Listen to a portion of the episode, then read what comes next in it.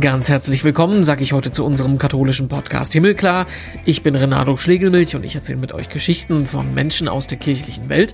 Und heute ist das Lars Castellucci. Aus der Kirche, aus der Ehe und aus der SPD tritt man nicht aus. Also insofern, das äh, bleibt so, auch wenn einem das äh, graue Haare bereitet. Lars Castellucci ist Beauftragter für Kirchen und Religionsgemeinschaften der SPD-Bundestagsfraktion und erlebt gerade ziemlich spannende Zeiten im Parlament. Während letzten Freitag im Bundestag über den den neuen Haushalt debattiert wurde, den das Verfassungsgericht der Regierung ja verordnet hat, saß er ein kleines Stück weiter in seinem Büro und hat mit uns gemeinsam hinter die Kulissen des Politikbetriebs in Berlin geguckt. Insbesondere haben wir über die Rolle der Religion im politischen Alltag gesprochen, was ja auch genau sein Fachgebiet ist. Die Themen sind aber ja omnipräsent. Eigentlich, angeblich wird alles säkularer, aber gleichzeitig ist überall von Religion die Rede. Eine große Frage ist auch die Aufarbeitung des Missbrauchs in der katholischen Kirche. Warum greift die Politik da eigentlich nicht härter durch? Das wird immer wieder von allen Seiten gefragt und wir haben diese Frage jetzt einfach mal ganz direkt an den Mann gestellt, der es am besten beantworten kann. Ganz konkret, weil natürlich auch unsere Ämter mit eine Verantwortung haben, aber wir können nicht sagen, wir nehmen das jetzt den Organisationen weg, weil ein Lernen wird es nur geben, wenn die Organisationen sich den Fragen selber stellen. Der SPD-Bundestagsabgeordnete Lars Castellucci ist Beauftragter für Kirchen- und Religionsgemeinschaften seiner Fraktion und im Moment übrigens auch geschäftsführender Vorsitzender des Innenausschusses im Deutschen Bundestag. Und er ist unser Gast im neuen Himmelklar-Podcast. Viel Spaß! Und ich freue mich sehr, dass wir uns in Berlin mit dem SPD-Bundestagsabgeordneten Professor Dr. Lars Castellucci unterhalten können. Ich grüße Sie. Schönen guten Tag. Ja, schönen guten Tag. Sie sind ja eigentlich in einer ziemlich aufregenden Zeit äh, im Moment im Bundestag. Es wird gerade diese Woche ähm, über den nachgeholten Haushalt äh, diskutiert, der vom Bundesverfassungsgericht nochmal zurückgeholt wurde. Nehmen Sie uns erstmal so ein bisschen in den Alltag mit. Wie sieht bei Ihnen so ein, so ein Arbeitstag oder so eine Arbeitswoche im Moment aus? Ja, nicht alles ganz so planbar, wie man es im Leben gerne hätte. Aber dass viel los ist, das trifft ja jetzt nun wirklich nicht uns Politiker exklusiv, sondern das äh, können ja alle nachempfinden, die auch am Ende den Podcast hören werden, dass äh, wir in Zeiten leben, wo immer noch mal was mehr passiert als das, was einem eigentlich schon reichen würde. Konkret diese Woche wäre eine sogenannte Haushaltswoche gewesen. Da hätte jede Ministerin und jeder Minister hätte im Bundestag im Plenum den Haushalt vorgestellt und dann hätte es eine Debatte darüber gegeben, ähm, ob das gut ist, was sie vorgestellt haben oder ob man da noch andere äh, Verbesserungen sieht.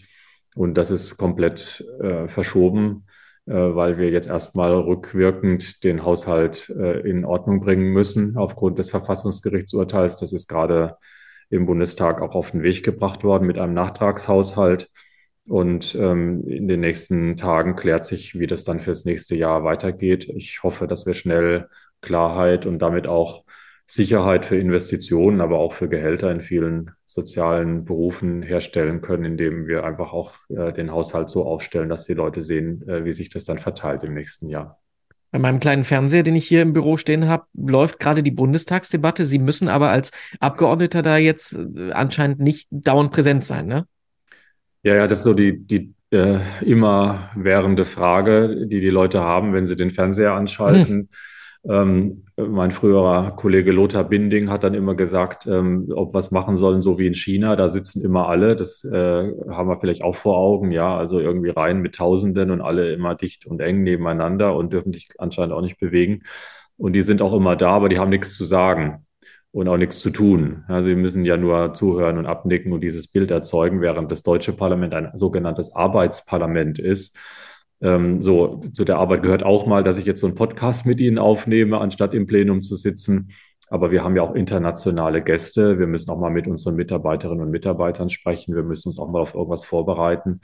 Äh, wir kriegen auch sehr viel Informationen von außen, äh, die wir wieder weiterverarbeiten müssen. Wir müssen Öffentlichkeitsarbeit machen. So, das findet natürlich alles parallel statt, so dass wir das so organisiert haben, dass wir als Abgeordnete vorrangig gefragt sind, wenn unsere eigenen Themen tatsächlich verhandelt werden im Deutschen Bundestag. Also ich bin ja jetzt im Ausschuss für Inneres und Heimat. Und wenn dann wie in dieser Woche über die Frage der Rückführung und über die Frage der Staatsangehörigkeit gesprochen wird, dann sind das Termine, die wir im Plenum wahrnehmen. ähm, weil wir da auch natürlich besonders fachkundig sind, was wir vielleicht in den Verästelungen von Verbraucherpolitik oder von den aktuellen Klimaschutzmaßnahmen dann äh, gar nicht sind mhm. äh, und auch nicht wirklich was unbedingt dann dazu beitragen würden, wenn wir dann da sitzen. Ähm, aber es gibt auch sowas wie Sitzungsdienst, damit einfach gewährleistet ist, dass die Mehrheiten noch immer aufrechterhalten werden können, die man als Regierung gegenüber der Opposition auch hat. Ganz dumm gefragt, wenn Sie dann aber am Ende darüber abstimmen müssen, über den, ähm, über den nachgeholten Haushalt, woher wissen Sie dann, ob Sie dem jetzt zustimmen oder nicht, wenn Sie die ganzen Debatten nicht rund um die Uhr verfolgen? Ja, die Debatten sind ja nicht für uns, mhm. so dass wir dann eine Entscheidung treffen können, sondern die sind ja für Sie. Ja, also die Demokratie hat ja die Idee, dass man eine gewisse Transparenz erzeugt und deswegen gehen wir ja nicht in den Bundestag, um Argumente zu finden, mit denen wir irgendjemanden noch überzeugen könnten von irgendwas. Also mhm. schön wäre es, wenn das mal passiert bei ganz freien Debatten. Ja, also jetzt in diesem Jahr etwa Sterbehilfe oder assistierter Suizid. Das, äh, das sind Fragen, ähm, die frei entschieden werden.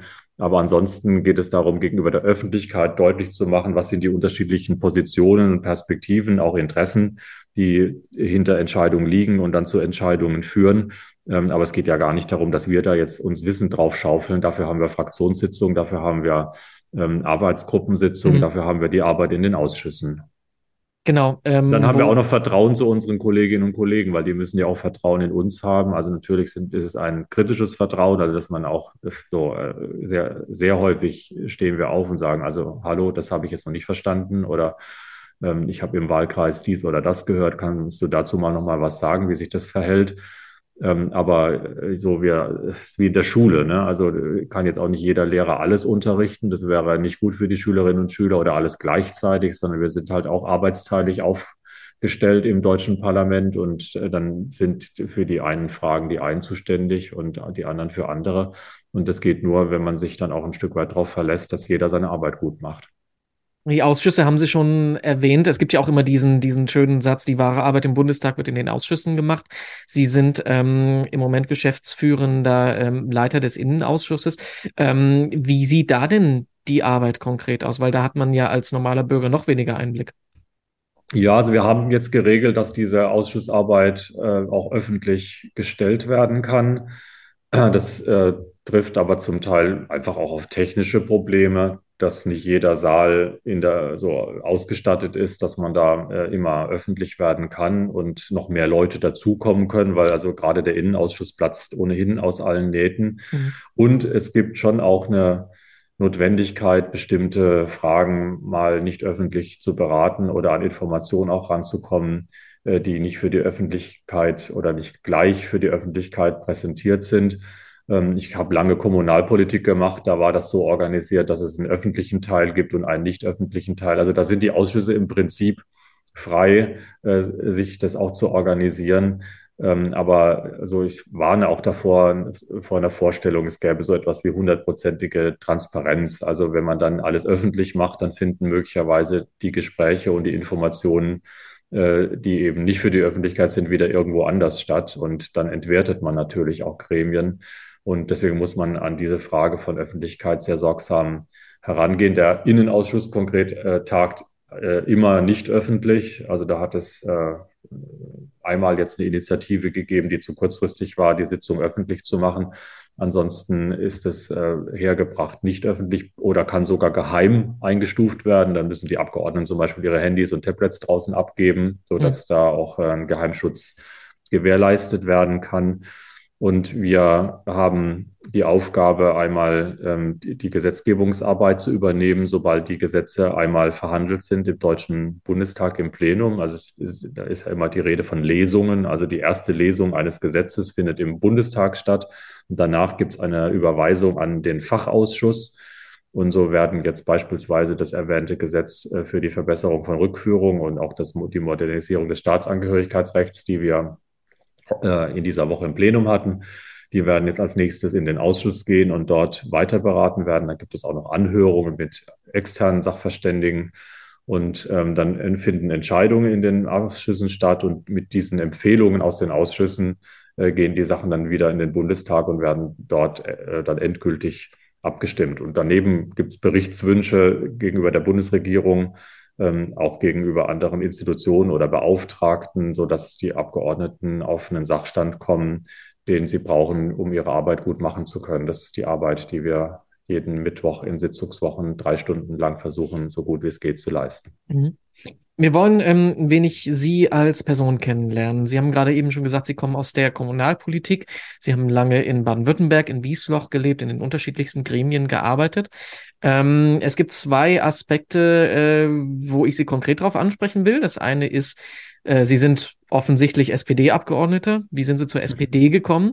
Und äh, wir sprechen auch mit Ihnen, weil Sie ähm, religionspolitischer Sprecher oder bei der SPD heißt es, glaube ich, Beauftragter für Kirchen und Religionsgemeinschaften sind. Genau, ja. Äh, Sie sind selber evangelisch, also ähm, die Fragen, äh, die beiden Sachen gefragt. Warum SPD und warum evangelische Kirche? Also äh, evangelische Kirche ist einfacher, da war einfach meine Mutter schuld. Hm. Also die hat mich zum Kindergottesdienst getragen und äh, dann war eben Konfirmation und so weiter. Dann ging das so seinen Lauf.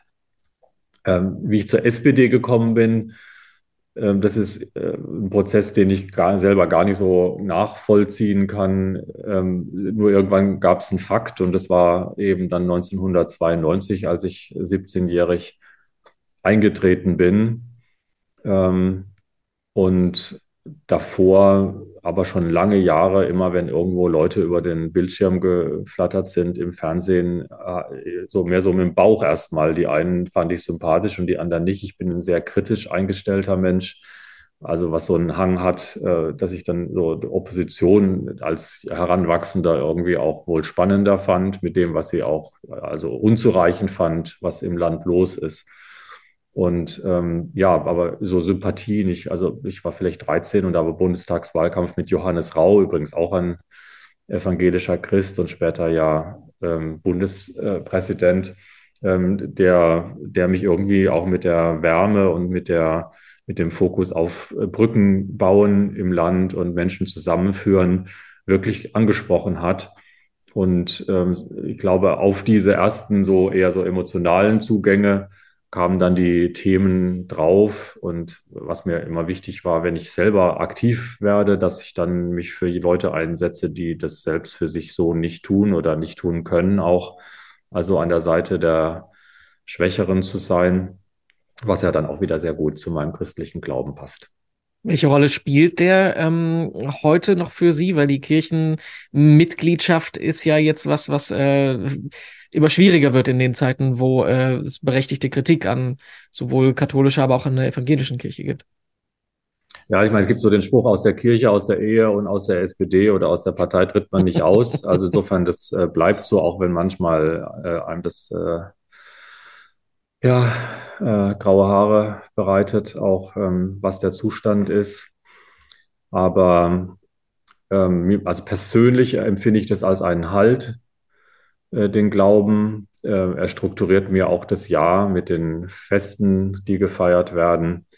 Ähm, und äh, ich sag mal, immer in der Kirche, wenn so ein Posaunenchor loslegt, dann merke ich irgendwie immer sofort, ich bin hier richtig. Ja, also das ist einfach, hat was mit meiner Identität äh, zu tun. Mhm. Das streife ich nicht ab, nur weil mich konkret aktuell oder so irgendwas stören könnte. Ja, also das ist ja, also wenn jemand auch aus der SPD austritt, weil irgendjemand was gesagt hat, wundere ich mich auch. Ne? Man tritt ja auch nicht in eine Partei ein, weil jemand was gesagt hat. Also entweder man hat irgendwie eine Idee, dass das äh, Sinn macht und dass es die richtige Seite ist und ja, so, dass es immer auch unzureichend ist, wenn Menschen miteinander tätig werden oder unzureichend sein kann und dass man dann eben wieder weitermachen muss und, oder von neu beginnen muss. Ja, das gehört ja zum Leben einfach dazu und deswegen lasse ich mich da nie entmutigen. Sind Sie da im ähm, Kontext der Ampel oder im Kontext Ihrer Partei da so ein bisschen so ein ungewöhnlicher Fall, weil wir, es liegt natürlich in der Natur der Sache, dass wir, als die äh, CDU äh, die Bundeskanzlerin gestellt hat, mehr Leute mit einem christlichen Background äh, in der Regierung hatten, als es bei der SPD geführten Regierung ist.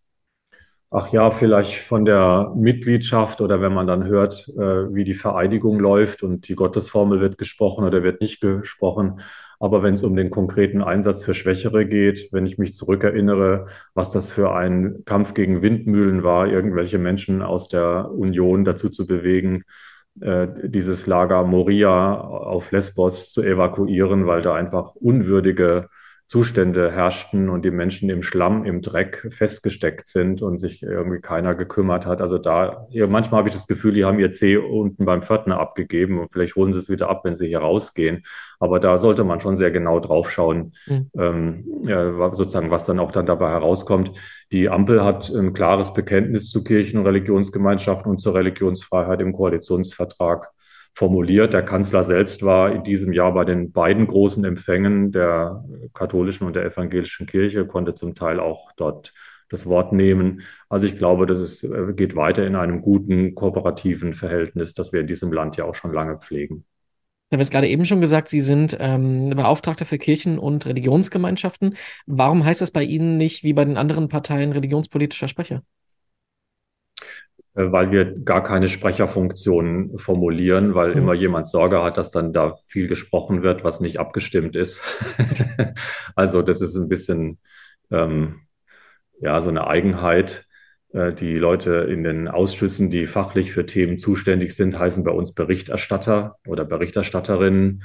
Und dann haben wir äh, Beauftragte in der SPD-Bundestagsfraktion für unterschiedliche Bereiche ähm, deren Aufgabe jetzt auch nicht in erster Linie ist, dauernd was zu sagen zu den Themen, sondern also ich verstehe auch meine Arbeit sehr stark als äh, Ansprechpartner und eben Brücke auch in die Institution ähm, und äh, weniger als derjenige, der da jetzt äh, inhaltlich ähm, immer für die Sache spricht. Aber so wie ich es jetzt gerade auch wieder mache, natürlich mhm. äh, hängt das auch miteinander zusammen. Also es ist eine eine Traditionslinie, die man da sieht, aber äh, im, Grunde ist es äh, gleich. Was, was wir nicht haben oder bisher nicht haben, ist, dass wir da noch die Weltanschauungsfreiheit oder die Weltanschauungen dabei haben, ähm, sondern dass es bei Kirchen, Religionsgemeinschaften bisher verblieben ist. Und also was meine Person angeht, bin ich damit auch äh, zufrieden, denn das ist auch schon eine große Aufgabe. Was, ähm, machen wir das nochmal konkret, was sind das für Themen, ähm, Gespräche, äh, Sachen, mit denen Sie sich in der Funktion im Moment auseinandersetzen? Ja, die ganze Bandbreite. Also angeblich äh, sind wir ja in einer Zeit, ähm, die man als säkularer werdend beschreiben kann. Sie haben ja die Kirchenmitgliedschaften angesprochen, die sinken, äh, also evangelische und katholische Christinnen und Christen im Lande sind nicht mehr äh, die Mehrheit im Sinne von über 50 Prozent der Bevölkerung. Äh, aber andere Mehrheiten gibt es halt auch nicht, ne? weil ähm, es ist auch so, dass natürlich Leute austreten, die, die weiter sich auch als Christen oder Christinnen empfinden, aber mit den Institutionen einfach verzweifeln oder nichts anfangen können. Was äh, ich jetzt auch nicht gutheißen muss, ne? weil die Institutionen werden ja auch nicht besser, wenn man ihnen den Rücken kehrt. Also da ist meine persönliche Haltung immer äh, dabei bleiben und versuchen, was zu verändern, soweit man da äh, die Kraft hat.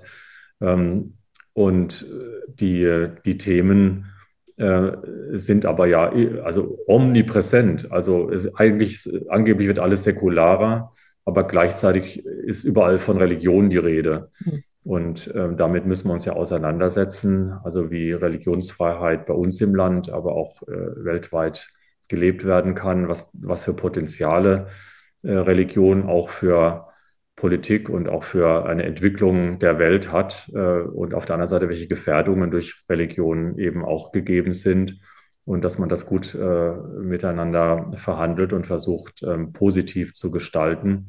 Ähm, Im Land ist besonders schmerzlich der anwachsende Antisemitismus. Das ist natürlich auch ein Teil der Arbeit, hier die Kontakte zu pflegen ähm, zu den äh, jüdischen Einrichtungen und Vertretern des Judentums. Ähm, das ist äh, immer wieder erschreckend, äh, wenn man durch diese Sicherheitsvorkehrungen in Gotteshäuser gehen muss. Das, äh, wenn man sich vorstellt, an Weihnachten wäre das so in den christlichen Kirchen, dass man da nur durch Sicherheitsapparat und Kontrollen in die Kirchen gehen könnte. Das, würden, das würde ja nicht geduldet werden. Das würde ja einen Aufschrei geben. Aber für Jüdinnen und Juden ist es Realität. Und dafür kann man sich schon auch schämen und es passieren viele Übergriffe. Dann habe ich manchmal geschafft, auch einfach vor Ort anzurufen und zu fragen, wie geht's und äh, fühlen Sie sich jetzt, ja, passiert was, sind die Sicherheitsvorkehrungen nochmal verstärkt worden oder haben eigentlich andere Religionsgemeinschaften reagiert, ihnen die Solidarität ausgesprochen und so. Also einfach versuchen, äh, auf äh, ja, den Kontakt äh, zu halten. Ähm, wir haben aber auch mit der Islamkonferenz natürlich generell mit der Frage, wie das mit muslimischem Leben in Deutschland gelingen kann, äh, große Fragen. Ähm, und wir haben die Frage der Ablösung der Staatsleistungen. Also es ist mhm. schon einiges im Koalitionsvertrag auch angelegt und einfach in der Gesellschaft da. Da wird einem nicht langweilig mit dieser Aufgabe. Sie sind jetzt seit äh, zehn Jahren Mitglied des Bundestages. Hat denn der ganze Themenbereich in dieser Zeit an Bedeutung gewonnen oder verloren?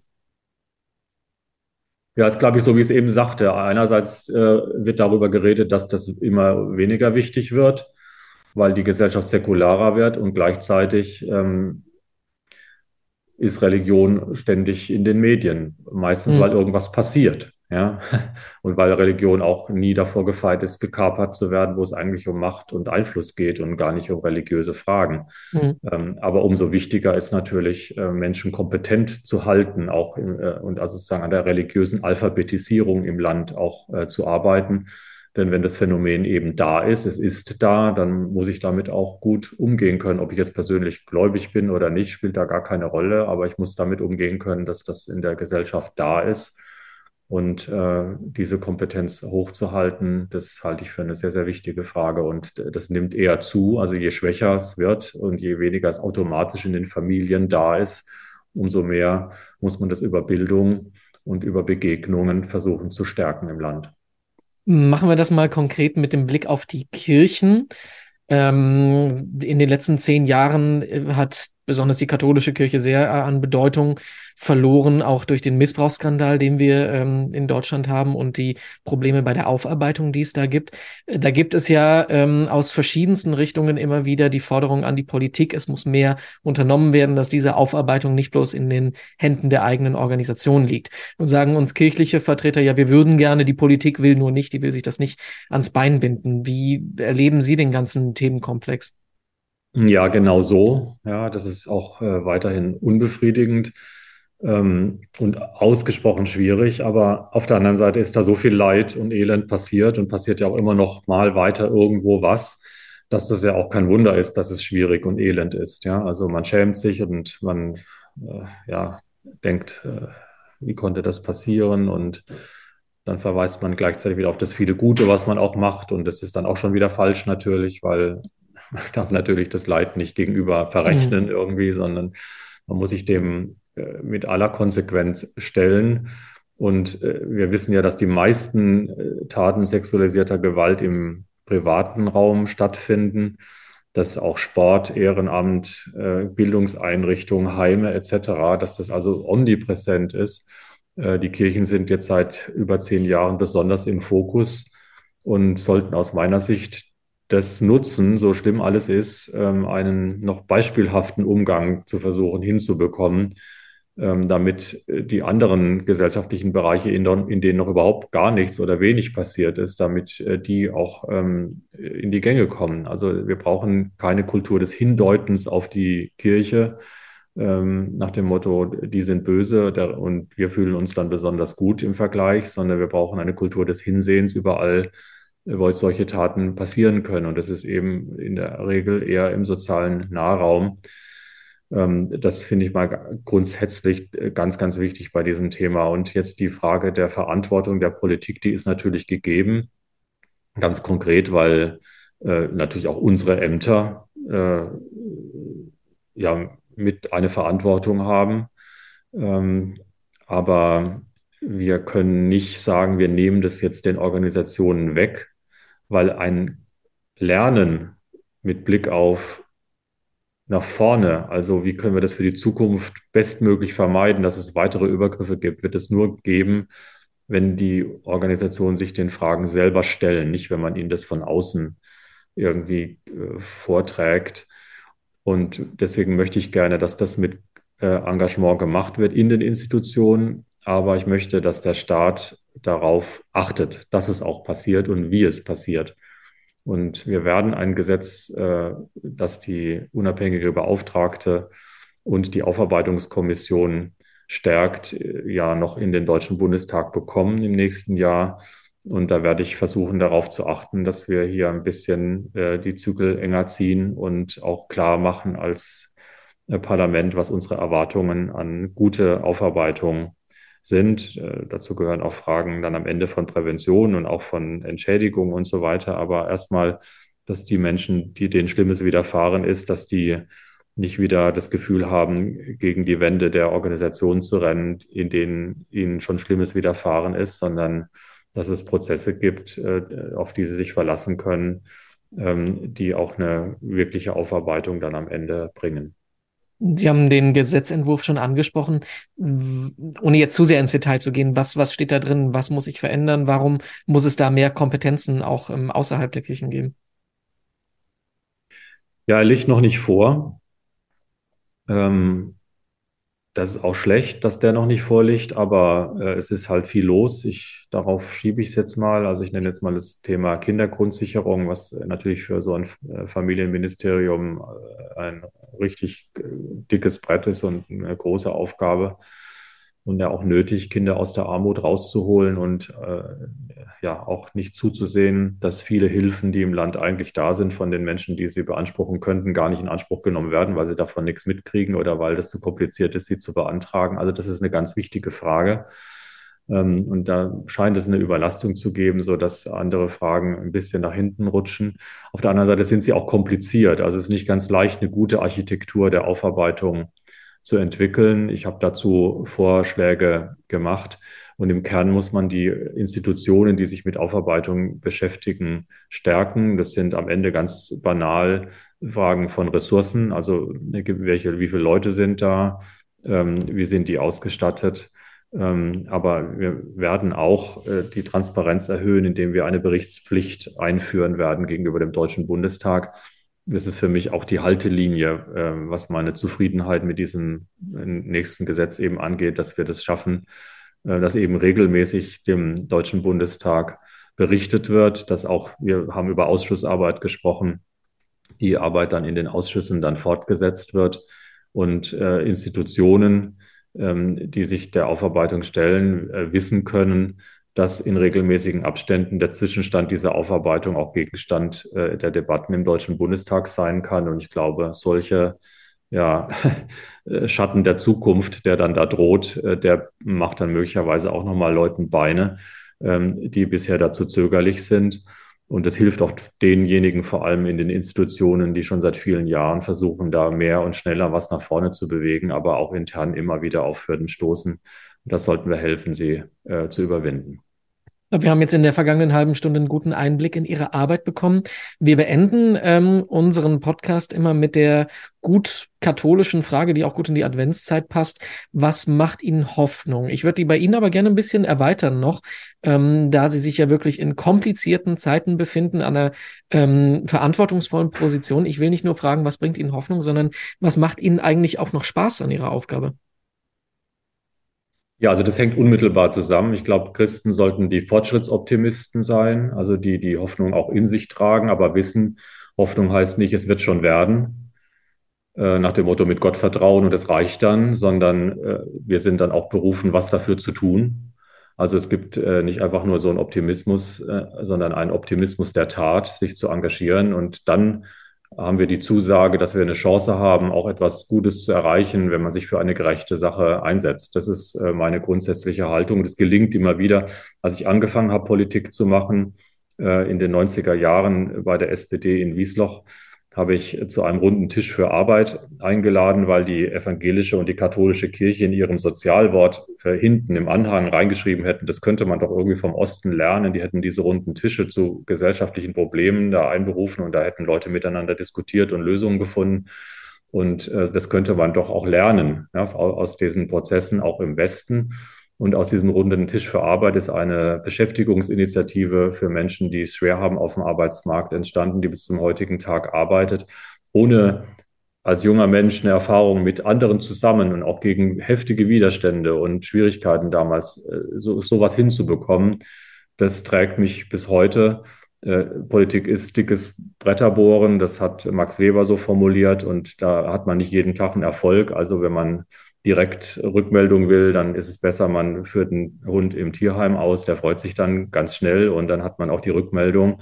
Politik ist anstrengend, will ich nicht äh, verhehlen. Aber wenn man es dann schafft, dann ist es auch immer wieder toll, mit Menschen auch mit unterschiedlichen Menschen eben, die von unterschiedlich woher kommen, unterschiedlich glauben, unterschiedliche Perspektiven haben, gemeinsam etwas zu erreichen. Und diesen Geist, den möchte ich gerne gestärkt sehen, auch in diesem Land. Und dann können wir uns sozusagen die Hoffnung gegenseitig schenken.